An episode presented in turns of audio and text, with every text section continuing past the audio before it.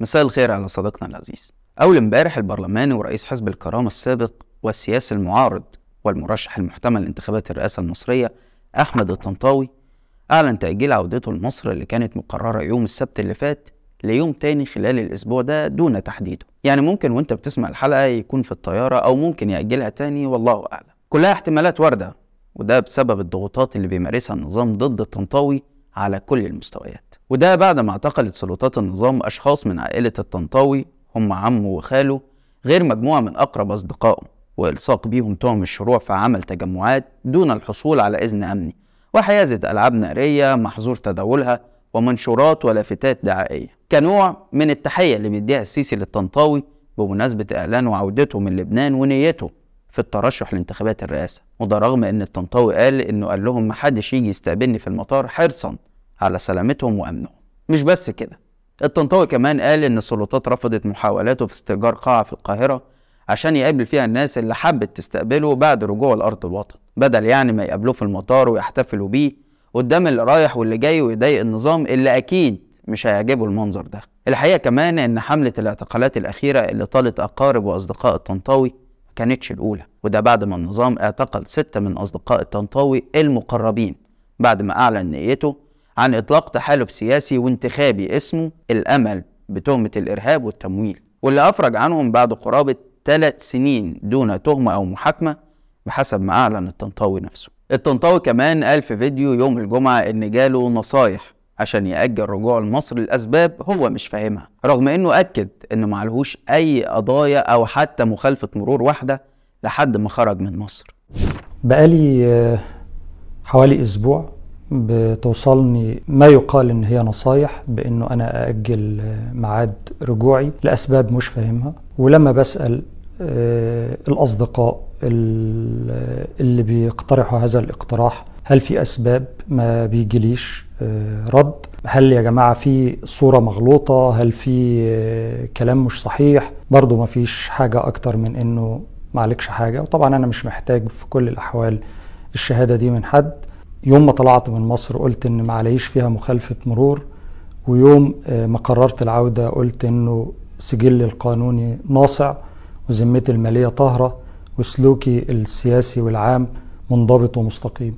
الحقيقة يا صديقنا العزيز في الأزمة دي اللي أنا وأنت عارفينها وأكيد الطنطاوي كمان عارفها إن النظام لا يقبل بأي صوت معارض. سواء الصوت ده كان إخواني ليبرالي مشجع كورة أو حتى كان محسوب على النظام نفسه وإنه هيفضل يستهدف أي حد بيتكلم عن فشله سواء كان بالحجب أو الاعتقال أو ترهيبه واعتقال أفراد من عائلته أو أصدقائه. كمان النظام مش هيقبل إن أي حد معارض يدخل أو يخرج من البلد بدون ما يكون واخد موافقته. يعني لو كنت جوه البلد هيحطك في قوائم الممنوعين من السفر زي كتير من السياسيين والمعارضين. ولو كنت بره البلد هيحطك في قوائم الإرهاب وترقب الوصول حتى لو كنت أبو تريكة. أما بقى لو أنت مصمم على الرجوع ومش قادر على الغربة فيا إما هيحصل لك زي أبو الفتوح وهتتاخد من المطار ومش هيراعي سنك ولا حالتك الصحية.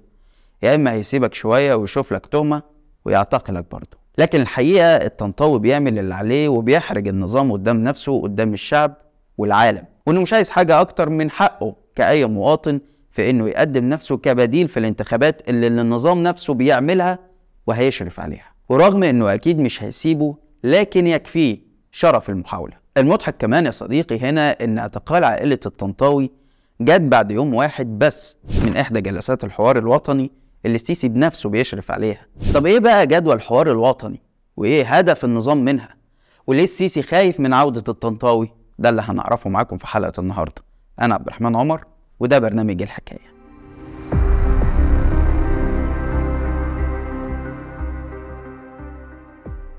والاقتصاد كما نعلم متعب مرهق الناس يتساءلون عن الحريات وضمان وضماناتها عن البرلمان وأدائه عن الأحزاب وأهليتها. الناس يتساءلون عن الاستثمار وتراجعه بل وهروب الاستثمارات المصرية لتؤدي وتربح في أسواق أخرى. الناس يتساءلون عن التضخم والأسعار. إلى أين وإلى متى؟ الناس يتساءلون هل سيطرت السياسات الأمنية على حركة مصر الاقتصادية؟ فأبطأتها أو قيدتها؟ ثم كان الناس يتساءلون عن مصير المحبوسين احتياطيا والتي والذي آن الأوان في الواقع للتعامل المباشر والفوري والشامل مع هذا الملف لنغلقه نهائيا.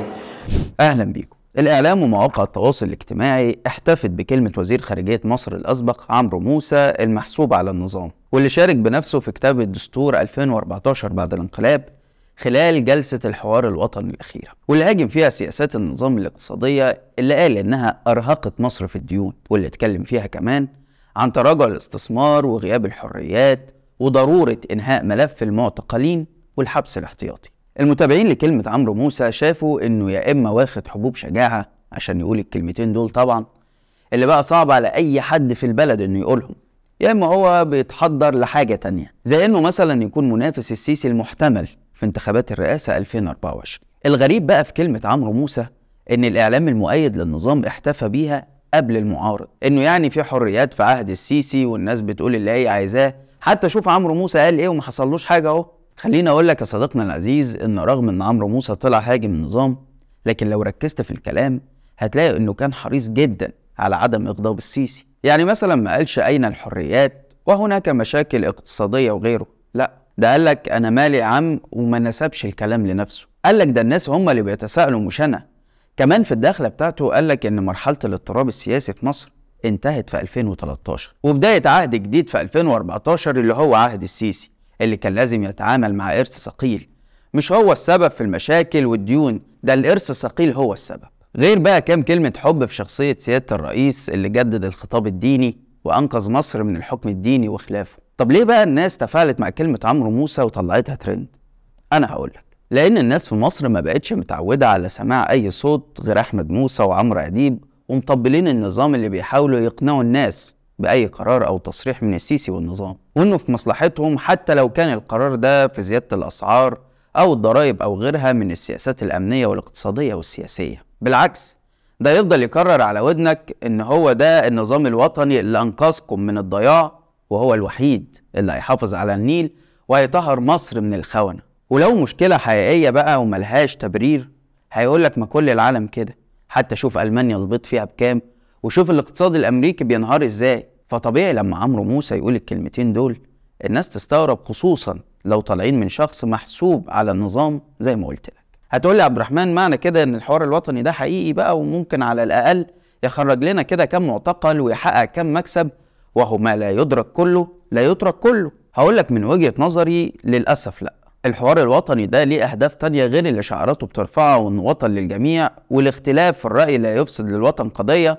زي ما طلع السيسي قال في كلمته المسجلة بالحوار. طب هتقول لي أمال إيه هدفه بقى؟ هقول لك الحوار الوطني ده معمول حوار كده مش عشاني ولا عشانك. معمول للناس اللي بتدعم السيسي في الخارج اللي أعلنوا عدم رضائهم عن السياسات والحريات في عهد السيسي زي الغرب. هتقول لي طب ما يولعوا يعني؟ هقول لك لأ حاسب على المعونة. وكلنا شفنا أمريكا في أكتر من مرة منعت أو خفضت المعونة عن السيسي من ساعة ما وصل للسلطة. هو صحيح يعني مش هدفهم مصلحتك وهدفهم حفظ النظام العالمي لكن هم رافضين فكرة الدكتاتور الفاشل.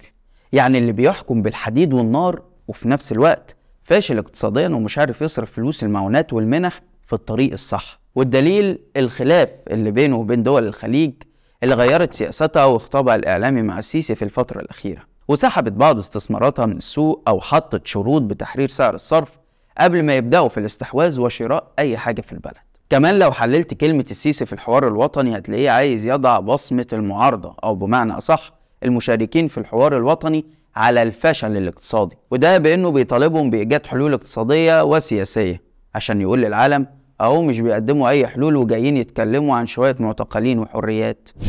تأتي من يقين راسخ لدي بأن أمتنا المصرية تمتلك من القدرات والإمكانيات التي تتيح لها البدائل المتعددة لإيجاد مسارات للتقدم في كافة المجالات سياسيا واقتصاديا ومجتمعيا. فالخلاصة يا عزيزي المشاهد إن الحوار الوطني ما هو إلا مسرحية بيقوم بيها النظام لأهداف أخرى زي ما قلت لك كده. وحتى لو هيفرج عن المعتقلين هيعيد تدويرهم في قضايا جديدة أو هيعتقل ناس غيرهم أو حتى يجبر قوى سياسية معارضة على المشاركة. يعني يا إما تشارك في الحوار يا إما اعتقل لك ناس من حزبك. وده زي ما حصل مع عضوة حزب الكرامة والتيار الشعبي نجوى خشبة واتنين من أعضاء حزب الدستور أحمد فتحي وأيمن النقاش. كمان هنلاقي معارضين بره مصر رفضوا المشاركة في الحوار زي بلال فضل وأحمد الطنطاوي نفسه اللي شايف إن الحوار الوطني هو عبارة عن محاولة لتجميل صورة النظام في الخارج. الحوار الحقيقي بيبقى بين طرفين متكافئين ولا هو لقاء بين بين تابع ومتبوعين. المسألة مش مين بيزايد على مين بالأعداد وما هياش زفة إن أنا هجيب مئات أو آلاف علشان خاطر أقعد المعارضة في وسطهم وفي النهاية نوصل لنتائج تحسب علينا ويتقال ما أنتوا كنتوا موجودين. الحقيقة يا صديقنا العزيز إن النظام عنده استعداد يعمل أي حاجة ويضحي بأي حد إلا نفسه مهما كانت حجم الكارثة الاقتصادية والسياسية اللي بتعيشها الناس. وده واضح جدا في الخطاب الإعلامي للنظام اللي بيقدمه من خلال مذيعينه زي عمرو أديب وأحمد موسى وغيرهم وإنهم يلقوا باللوم على الوزراء والمسؤولين. حتى البرلمان يجيب الوزير ويستجوبه ويقول له انت فاشل وكثر شاكوك وقل شاكروك من غير ما يقول مين اللي جاب الوزير ومين المسؤول عن فشله وعن استمرار تعيينه طول الفترة دي. وحتى الوحيد اللي كان بيهاجم السيسي بصفة مباشرة في البرلمان اللي هو أحمد الطنطاوي كانت كفاية عليه دورة انتخابية واحدة. ولو رجعنا لموضوع الطنطاوي هنلاقيه إنه بيمثل كابوس للسيسي وده لسبب واحد بس وهو إنه بيغرد خارج السرب. يعني ملوش ماسكة سياسية ولا هو محسوب على تيار ديني أو حزب سياسي أو حتى كان ناشط سياسي بارز وكمان بيستخدم قوانين النظام نفسه في إيصال أهدافه فبيدخل البرلمان بالانتخابات اللي عاملها النظام نفسه وبيعارض من تحت قبته تحت أعين النظام نفسه. فالنظام مش لاقي له حاجة لحد دلوقتي على الأقل عشان يعتقل ويسكته. وحتى لو كان سابه فترة بمزاجه يتكلم ويعارض سواء من جوه البرلمان أو حتى براه لكن الموضوع قلب لنكد بعد ما أعلن نفسه بديل للسيسي ونيته في إنه ينافس السيسي في انتخابات 2024 شرط وجود ضمانات حقيقية. طيب ليه بقى النظام بيعتقل أقارب وأصدقاء الطنطاوي؟ وهل هو مش خايف على صورته قصاد العالم؟ وليه ما يسيبوش يرجع ويبقى يشوف له أي تهمة بعدين؟ هقول لك هنا يا صديقي إن السيسي ما يهموش صورته في الملف ده بالذات قصاد أي حد وإنه عايز يوصل ثلاث رسائل. الرسالة الأولى للطنطاوي نفسه. وهو يا إما ما ترجعش وخليك عارض من بره وما تجيش تعمل لي صداع يا إما ترجع بس انسى بقى فكرة إنك عايز انتخابات نزيهة وتطالب بضمانات دولية ومراقبين وحاجات هتكلف النظام وتتعبه حتى لو مش هيعملها. وهو العيار اللي ما يسيبش يدوش. الرسالة التانية بقى هي الأنصار الطنطاوي نفسه وهي إنه لو فاكر إن الطنطاوي مش إخوان ولا عليه اتهامات لحد دلوقتي فكون إنك من محبيه وعايز تغير النظام فدي حاجة في حد ذاتها تهمة. تستحق عليها الاعتقال والاتهام بالإرهاب. فحتى لو هتأيده فخليها في نفسك وبلاش تعلن ده وتعمل لي حالة سياسية في الشارع. أما بقى الرسالة التالتة فهي لأي حد ممكن يفكر يبقى طنطاوي جديد وعنده أمل إن يكون في حياة سياسية وحريات ومعارضة للنظام فيعرف إيه اللي هيتعرض ليه. وطبعا الله أعلم الطنطاوي لما يرجع السيسي هيسيبه يمارس حريته السياسية أو هيسيبه حر أصلا ولا لأ. لكن الأكيد إن السيسي بيخشى على الكرسي والسلطة من أي تهديد حتى لو هيكون ضعيف. والدليل على ده إن الطنطاوي مش أول واحد يعمل معاه كده لما فكر يترشح للرئاسة. وده زي ما حصل مع عسكريين سابقين هم العميد أحمد قنصوة اللي اتحاكم عسكريا واتسجن بتهمة إبداء اراء سياسية على الفيسبوك مرتديا الزي العسكري. وده رغم إن السيسي نفسه طلع أعلن ترشحه بالزي العسكري. وزي ما حصل برضه مع الفريق سامي عنان اللي طلع أعلن ترشحه ومنافسة السيسي واتسجن سنتين بعدها.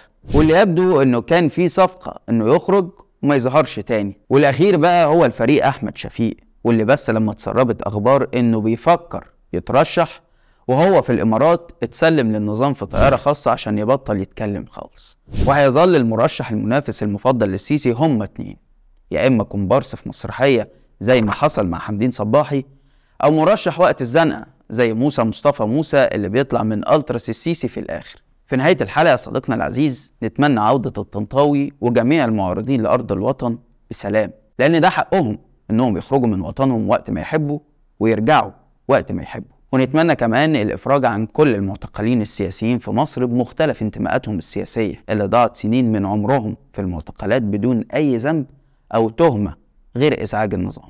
بس كده. لحد هنا وحلقتنا خلصت. لو الحلقة عجبتك اعمل like و share واشترك في القناة عشان يوصلك كل جديد. وما تنساش انك تقدر تسمع البرنامج بتاعنا بودكاست من الروابط اللي هتلاقيها في التعليقات. واستنانا كل يوم اثنين وجمعة الساعة 8 بالليل بتوقيت القاهرة في حلقة جديدة من برنامج إيه الحكاية. سلام.